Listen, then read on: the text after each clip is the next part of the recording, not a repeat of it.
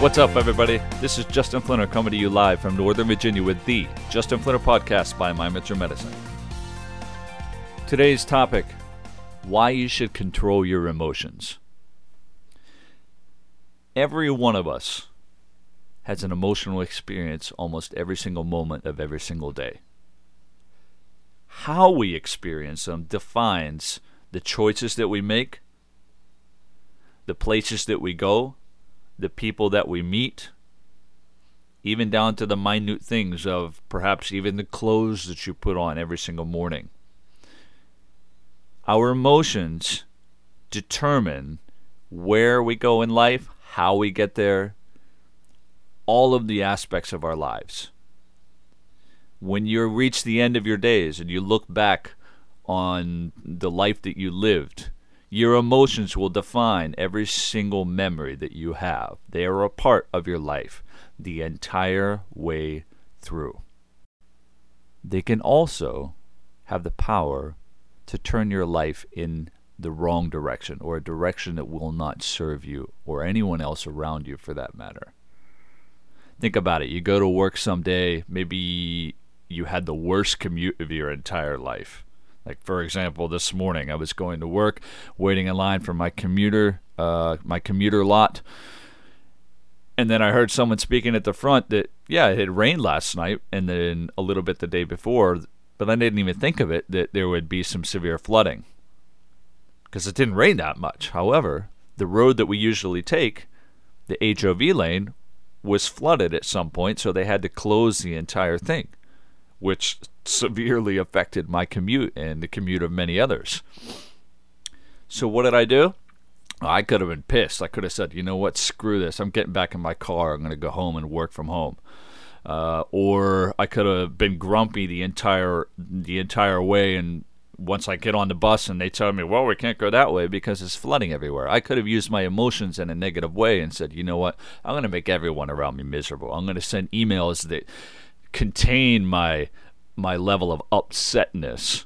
Uh, and once I get to work, I'm going to tell every single person about my commute when I get there and how horrible it was, how long it took me. My emotions could have controlled my state for the entire day.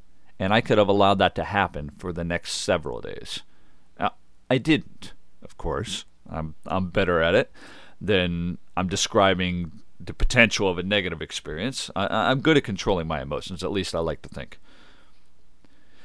So, for those of you who do have a little bit of difficulty, or maybe you have some challenges in the presence of others who have a difficult time expressing their emotions, or maybe they're always negative in some way, shape, or form, just remember that you have the ability to control 100% of your emotions. There's a good book out there called My Stroke of Insight by Jill Bolte Taylor. I believe she's either a neurosurgeon or neuroscientist.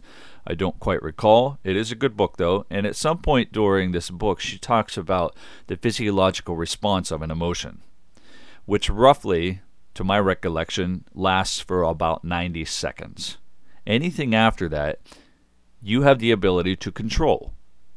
You can keep that emotion in you physiologically because it will build a neurological pattern that once you place yourself back in that situation, a similar one, or maybe you see that person again, you're gonna uh, you're gonna restart that emotional response.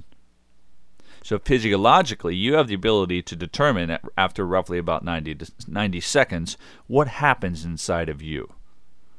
Yes, there are circumstances in your life or situations in your life or maybe even people in your life that will bring you to a place where it might be difficult for you to actually control that emotion. That takes time. It's called mastering your emotions. The mastering your emotions will take a lot of repetition of the same situations, the same people, the same emotional responses, etc. So, basically, what you have to learn to do is to respond rather than react that that's not what we're talking about here today. Today we're talking about how you can control your emotions. And yes, you can control 100% of your emotional response. After that physiological reaction, what happens is completely up to you. First thing you have to do, though, is recognize what it is that's going on inside of you. You have to be able to recognize your emotions. and that you have to be able to control them before they are manifested outwardly in a way that may be destructive towards you, destructive towards others, uh, destructive towards the environment. You have to be able to control that emotion. So, along that lines, when you're able to control your emotions, there's another thing that's able to happen. How many of you out there wish that you could actually relive the younger days of your life? Maybe go back to your 20s, maybe even your 30s, or maybe if you're in your older years, you want to go back to your 40s or even your 50s. Part of those years of your life, there are some emotional memories inside of you that say, wow, this was the best time of my life. Whether you were in your prime physically, maybe you were doing tons of exercise and you just felt the strongest, you weren't getting sick at all, you looked good, you went to the beach, maybe you looked good in that bikini, maybe you looked, uh, maybe there were uh, people watching you as you walked down the sand, whoever, whatever it might have been. You have some emotional memories, some emotional responses embedded in you that tell you that, yes, this was the best time of my life may not have been physical. It might have been something related to your career or some accomplishment or some uh, some some uh, competition that you won. For me, back in 2005, it was an amazing year. I won two national competitions. I, w- I was a national champion essentially twice and then I then I uh, moved to China and lived there for a year. I was studying Chinese language. I met the love of my life while I was there. So 2005 for me, if I could go back to that time and re-experience all of those things, that would be fantastic. But then I realized that I can recreate those same emotional sensations without going back in time because my emotions are completely under my control what happens when you look back on those good times in your life or those younger years of your life? Essentially you're looking on, back on a version of you that is in a very balanced state. That is to you the epitome of the best version of you. So our emotions are the one thing that will keep us from being able to experience what it is that we have that we could have in our lives right now our emotional memories, our emotional, the term we like to use, baggage, our emotional baggage. If we say that we have a ton of emotional baggage and that we don't want to share it with other people, or that we feel that it's a little bit too much to expose ourselves to the rest of the world, then here's another question for you. Why not put the bag down? Or bags, if you feel like you have more than one on you, on your back or on your shoulders. Why not put those bags down? Open them up, sift through them, and figure out which emotions are actually serving you that you can carry forward with you and that you can repeat. And let go of the ones, dispose of the ones that no longer serve you anymore. What if you did that? What if you took six months to go through all of the emotional experiences that you know may potentially be holding you back from living the life that you dream of? You only get one chance on this planet, so why allow your emotions or someone who triggers your emotions or some situation or some job or some financial situation or experience that you had in life define how you will experience the next day, the next moment? Will define how you design the next emotional memory that you have in your life. Let me remind you once again you have 100% control over your emotional state. You have 0% control over another person's emotional state. And don't ever think that you have the ability to change their emotions. As I said, only you can control yours. The way someone reacts to a certain situation or to maybe to what you say, what you have to say to them is completely out of your control. The only thing you can do is try to remain in as balanced of a state as possible, especially when you're experiencing an emotion, so that you are not destructive towards yourself or towards another individual. So, for those of you who like graphs out there, think of your emotions in terms of uh, a graph, the XY axis. So your emotions are going along nicely. There's uh, very little flux in terms of the position above and below the line of the graph, the horizontal line. and then all of a sudden you have an emotional reaction towards someone and it skyrockets upwards or it skyrockets downwards. If that emotion is good, it's flying sky high, and then all of a sudden it comes way back down. Okay, if it's a negative emotion, if it goes way down. Your objective after you experience that emotion, because emotions are not bad, do not think of them as being bad. They're not something that uh, you should never experience or try to refrain from experience whatsoever. They help you to understand the situation. They help you to understand you yourself. So when you experience an emotion that flies up away from that horizontal line of the graph, whether it goes up or down, your objective is to eventually get it back to, back down to that that that horizontal line towards a balanced state. Because that's essentially what our emotions are doing. They're testing us and they're testing your ability to be able to get them up or down. So, someone who is in a severe state of depression, their emotions are going to be dropping.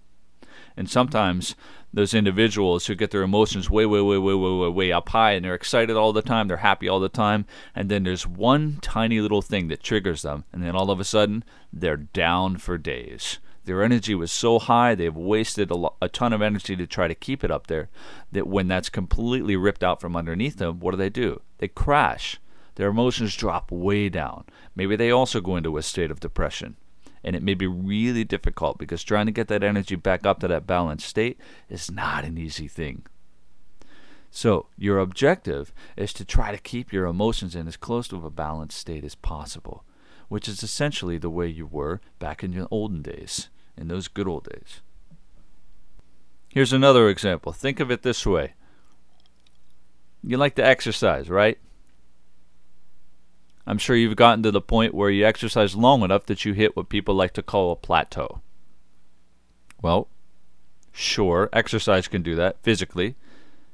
But isn't there a mental portion to exercise as well? Maybe you just got bored.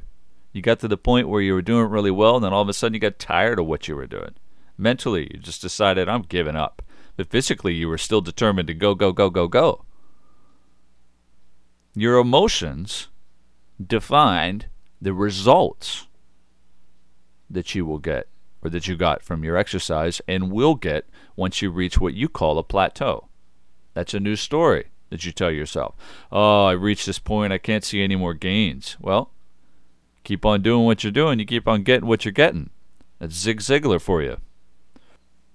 So if you were to change the mental approach, because again, the emotions are going to determine the results that you get.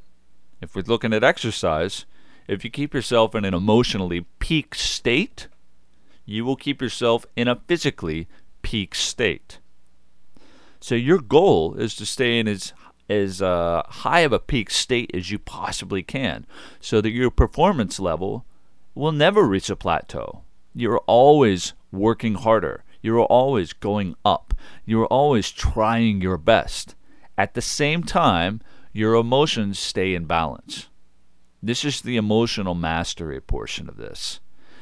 The reason you can control your emotions, or that you should control your emotions, is so that you don't veer off in some strange direction that's going to take you off course of what it is that you are trying to actually achieve, whether it's in your career, whether it's in your your uh, relationships, whether it's just related to exercise. It's not going to put you in a plateau. You control yourself physically, you can control yourself emotionally, and ultimately that will control how you are spiritually as well. How in tune you are with who you are as an individual on all levels. So, will you, when the time comes for you to leave this planet because you've lived your life, you've reached the end of your days, will you be able to look back on your life and see how you were able to control your emotions? Or will you look back on your life and see how your emotions controlled you? Do not, from this moment forward, allow your emotions to define every minute of your life.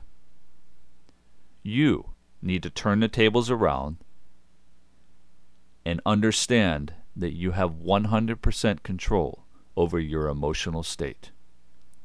Your emotions determine your results. So if your emotions are out of your control, or at least you tell yourself that, then who the hell knows what kind of results you're going to get.